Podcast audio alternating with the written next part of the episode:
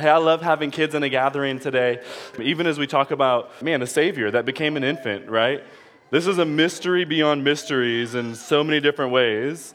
And there was really a sense of chaos even there at the birth of Jesus, to where all these different things were happening, and yet all eyes were focused on a baby right? A baby who may have been crying, who maybe somebody was trying to preach a sermon and in the middle of it was like, I gotta pee. All right, that's okay, right? Like, man, we see this chaos and the peace of God entering into the middle of it. So I love that to have the kids even in here. And we really gotta ask, okay, what made that reality possible? Okay? Like, what made the birth, the story that we just read about, what made that reality possible? And we actually have to go back a little bit. And so that's what we're gonna be covering today in a much shorter sermon this morning is really really what made the reality of Jesus possible? How is it that we could have had the Savior of the world born as a baby? And I want us as adults, okay, with all the kids in here too, allow our minds to get a little bit of the mystery here, to feel the wonder of the gospel in a lot of ways. And so, if you have your Bibles, we're going to be covering in Matthew chapter 1 today.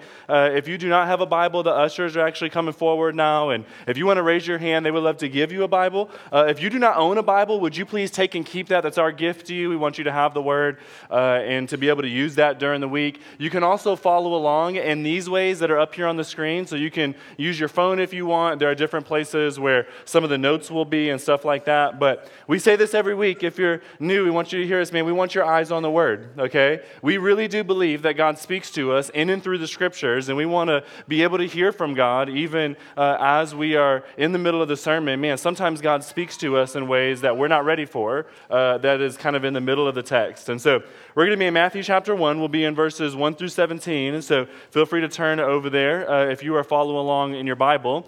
And uh, as you're turning there, I know that some of you looked and you saw a list of a bunch of names, and you thought, I came to a Christmas Eve gathering to read a genealogy. Yes, yes, you did, all right? Uh, because uh, this is uh, a fire genealogy, all right? That is also probably a statement that has never been said from a pulpit before. This genealogy is fire, all right? But it is. And so I want to look at Matthew chapter 1, and I want to read the whole thing, um, and then we're going to kind of chop it up a little bit. Hey, what made the birth of Jesus possible? Why does Matthew begin this mystery of beyond mysteries here in a genealogy? So here we go. Read along with me. Matthew chapter 1. We're going to pick it up right there in verse 1. it says, the book of the genealogy of Jesus Christ, the son of David, the son of Abraham.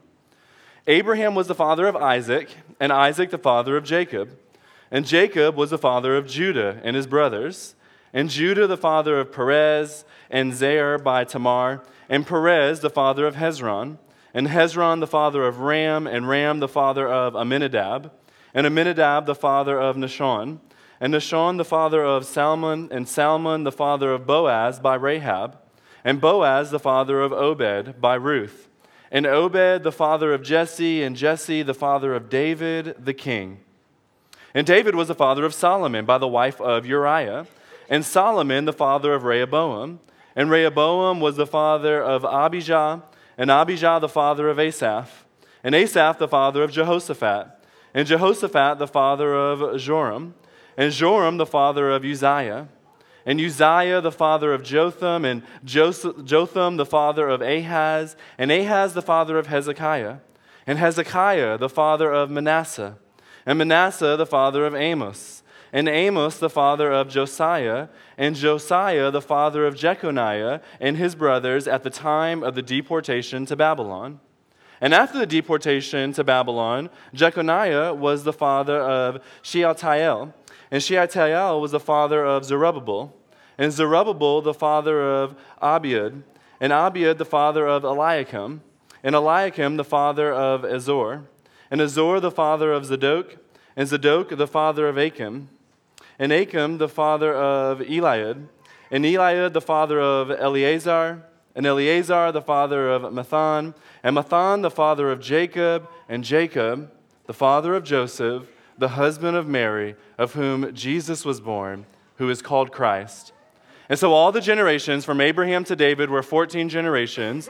And from David to the deportation to Babylon, 14 generations. And from the deportation to Babylon to Christ, 14 generations. This is the word of the Lord.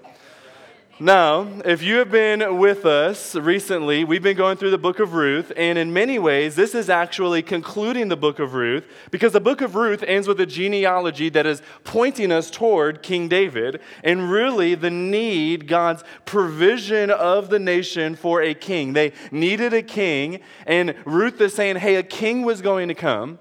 What Matthew does is Matthew actually picks up on Luke's genealogy and he uh, transposes it here into his letter, and he's actually pointing us to the true and better king, to Jesus, the ultimate king, the king above all kings, the king that came from David Ham, David Ham, David, from Abraham.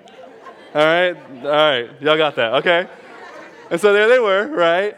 And we even see it from Ruth right? Our girl Ruth, which we've been studying recently. Here he comes through her line, our King Jesus. Now, there's several things that I want us to look at as to why this genealogy is truly fascinating. But before we get there, I think that most of us can agree that kind of where we came from is really, really important to us, right? Like, hence the popularity of the DNA test and the tools that kind of show our family lineage or uh, the countries we came from. Like, we have this desire to know, hey, where did I come from? Like, who am I a descendant of? Where, where is my original nationality or country or whatever it may be? And people kind of love to know that. Or you love to know that your grandpa's mother was so and so's wife in World War I, and you're like, oh, yeah, I'm related, right? And so we kind of long to know, hey, here's where I came from. In fact, how many of y'all have taken a DNA test before? Just raise your hand. Raise it up. Okay, raise your hand. Y'all are in church. Come on, y'all. Yeah, there we go, right? Okay, so probably about 20%. The other uh, 80% of you, that was your Christmas gift this year because Amazon had a sale for 60% off, all right? And so, like, we kind of long to know hey, where are we from?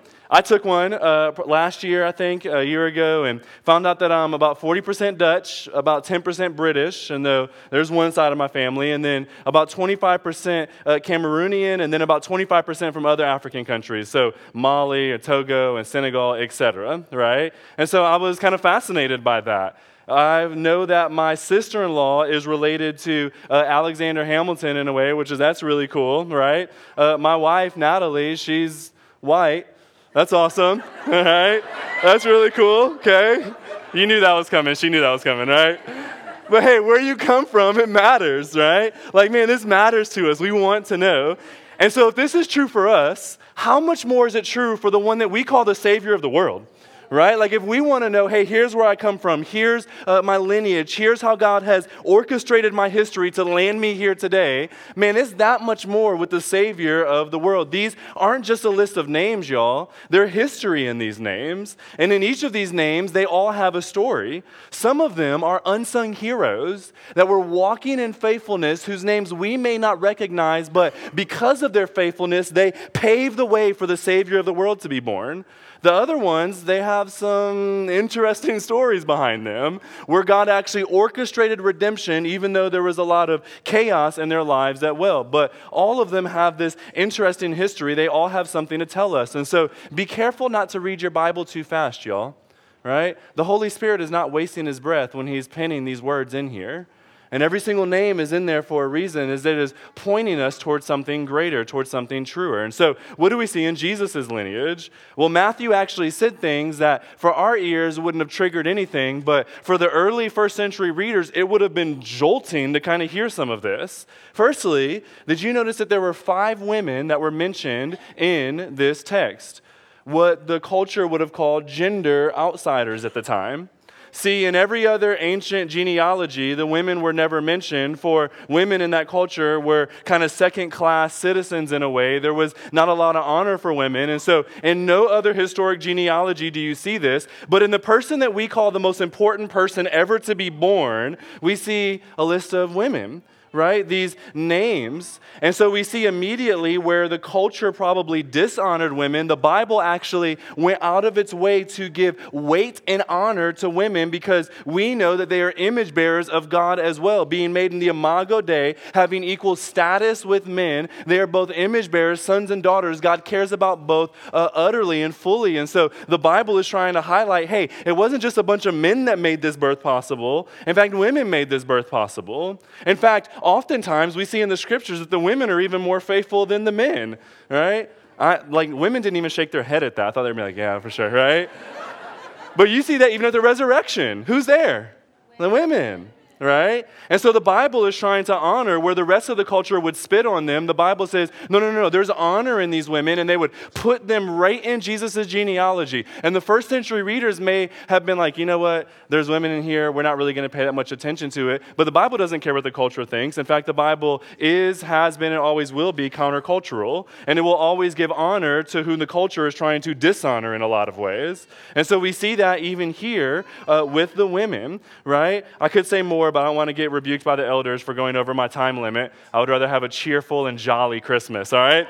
And so there's a lot there, okay? But the women in the culture would have been gender outsiders.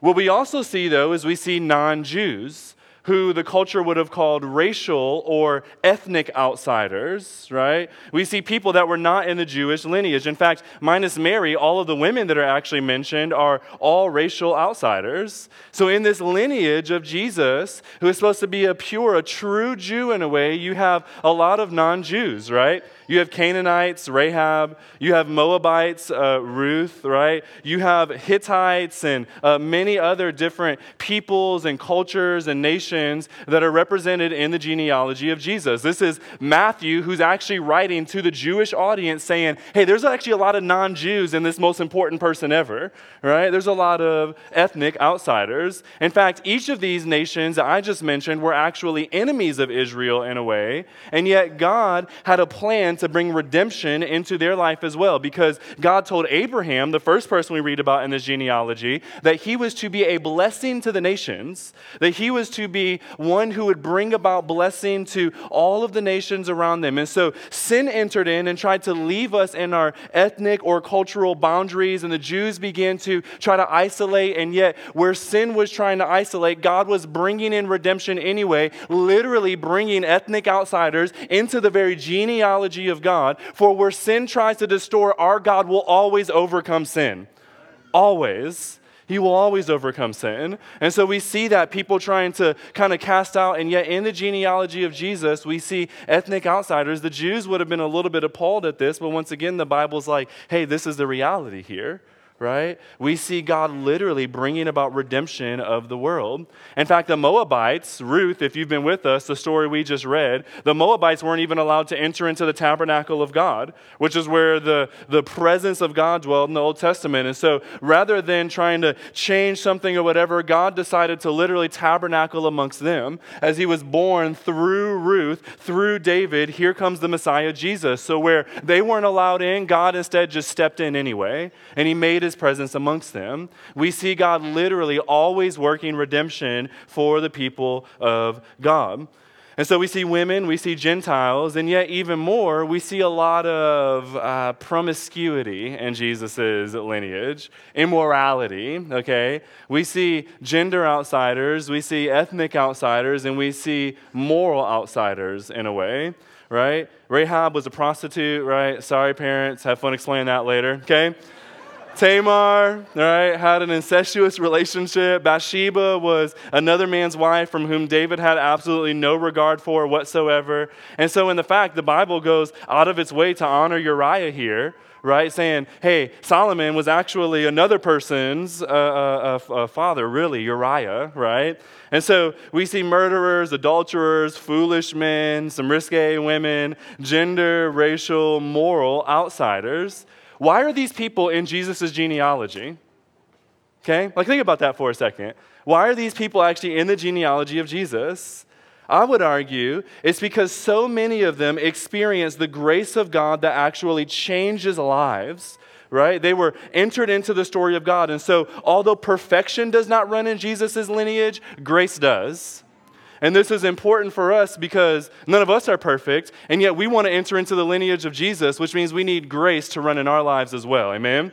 And so this is what we see in here. Matthew is being clear from the very start of his bio, of, of his uh, account of Jesus, right? That it doesn't really matter who you are. Jesus can be your Messiah. Jesus can be your Lord. Jesus can be your King. He wants to be your King, actually. And he has made that way possible. And so, are you honorable? Are you morally upright, like maybe Abraham or Hezekiah? Well, listen, they're in this lineage too. Jesus wants to be your king. Or maybe you're an outcast, an outsider. Maybe you feel like ethnically you've been pushed down some. Or maybe you feel like, hey, my gender has kind of kept me out of the circle. Or maybe you just don't feel good enough. You feel like you are a moral outsider. Well, hello, right? They're all up in the lineage of Jesus, y'all. All up in it right? And we see this immediately. And so maybe you feel like you've done too many bad things for the grace of God to enter into your life. But have you ever tricked your father into sleeping with you because of how bad you wanted a child? Oh, okay, cool. So y'all are a lot better than some of these people, all right? And because Tori loves the kids, I ain't even go, go into all the other stuff that's in here, right? But man, the Bible is filled with all of these crazy stories of God's grace entering into broken relationships and literally bringing them into the story of God and redeeming them. This is what God wants to do in our lives. This is the very reason why Jesus was born that he may enter into the middle of this, right? That God wants to forgive you no matter where you are at. And if you humble yourself before the king, give yourself over to the king, confess and say, God, I need you. I want you in my life. God wants to bring you into the story of God. This is all of the people that we see up in here. And this is good news for dudes like me, right? This is good news that the Savior was born who wants to bring redemption. In these names, what he's showing us is that God wants to uh, in, interrupt and enter into the story of our lives and then literally intersect it and redeem it and to actually bring you into his story. See, our stories aren't meant to be by themselves, they're actually meant to be interwoven into the story of redemption, into the story of eternity. And God wants to interrupt within that, just as He did for so many of these names here. Like, think about it, y'all. Jesus could have orchestrated humanity where he came from a lineage that had very, very few scars or stains in it, right? Like they could have all been generally moral, like Josiah or Ruth, but that would have signaled the wrong message, wouldn't it? Jesus doesn't work through perfection often. Instead, he works through brokenness, and then he takes our brokenness and he turns it into perfection because our God is dope like that, y'all. Right? Y'all also didn't think you'd hear that God is dope this sermon, did you? But He is, right? Our God is powerful and He's good and He wants to take whatever brokenness we may feel like and literally turn it into perfection as He works redemption in our lives. This is what the Christmas story is about. Jesus enters into the mess and turns it into majesty, y'all. He wants to enter into your mess and turn it into majesty. And for some of us, we know, we believe He's actually done that and is doing that right now in our lives. This is the power of Christmas. The very uh, misconception of Christianity that you have to have it all together before you can come into a relationship with God is debunked in Jesus' very lineage, y'all. Most of these people only have much together, right? And yet Jesus is working redemption. If we are humble, we can uh, allow God to use us. And in fact, all of these names not only were redeemed, but then they had a part to play in bringing about redemption through the world for other people for they were the father of blank, the father of blank. And we literally see God interrupting their lives, redeeming them by grace, and then using them to bring about more grace to the world around us. This is what God wants to do in our lives, y'all. This is what the Christmas story is about in a lot of ways. And so there's so many other things in this genealogy. We don't have time for this morning, like the 14, 14, 14. That's pretty fire, right? Or the deportation to Babylon. Or, man, if you want to look up some other things, feel free to do that. There's a lot of other names, even. But what we see very clearly in Matthew's genealogy that there is no other king like King Jesus. There is no other king like this man. He was born into the midst of brokenness that he may redeem it, friends. And we see that each person, God is powerfully working to be their king, that he might bring about redemption through the world. Matthew, or Matthew starts with Abraham because he shows God is a God who fulfills his promise. He promised he would bring redemption to the world. In fact, he started it in Genesis 3, where the first sin happened and then he brought about redemption, and it was culminated and highlighted. The pinnacle moment was when this God man became flesh and became an infant, a child. birthed among us that redemption might come into this world. This is a beautiful story. And so here comes Jesus, the true king, that rules, not by just snatching and taking things that, that uh, aren't his or people aren't ready to give over. No, Jesus actually surrenders everything that's actually his, heaven itself, and becomes nothing, right? Becomes a child, empty, broken. He considered his life nothing, Philippians 2 says. He laid down his life to the point of death on the cross that we might find redemption. And so, all of these names in here, they have highs and lows and, and ups and downs, and many of them are probably waiting, kind of wondering, man, does my life mean anything? Is God using me? What is happening here? But God was using them to bring about the Savior of the world. And we too, family, we too, when we surrender our lives to Jesus, we don't have to wonder if our life is valuable because literally we can be used to bring about the Savior of the world again.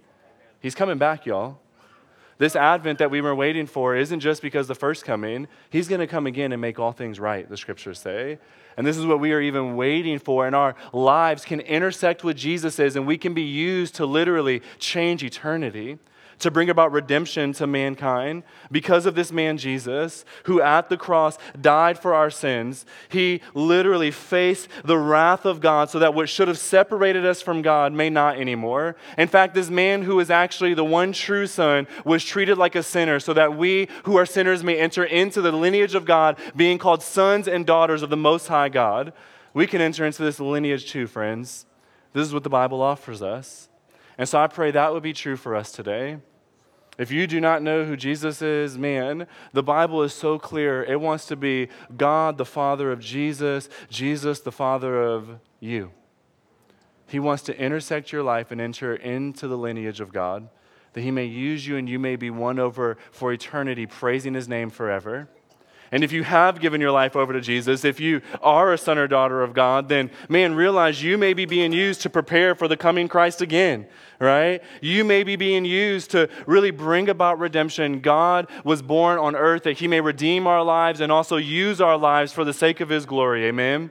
And this is what we celebrate at Christmas. And so I pray that the wonder and the majesty of Christmas wouldn't be lost on us, right? That we would be like children again as they're playing and having fun, and the parents are like, shh, no, no, no, it's good, it's okay, right? Man, God wants to bring about redemption, y'all, and He wants to use you to do it. Are you a son or daughter of God? If not, He invites you in to His lineage, and if yes, He wants to use you. I love you guys so much. Let's pray.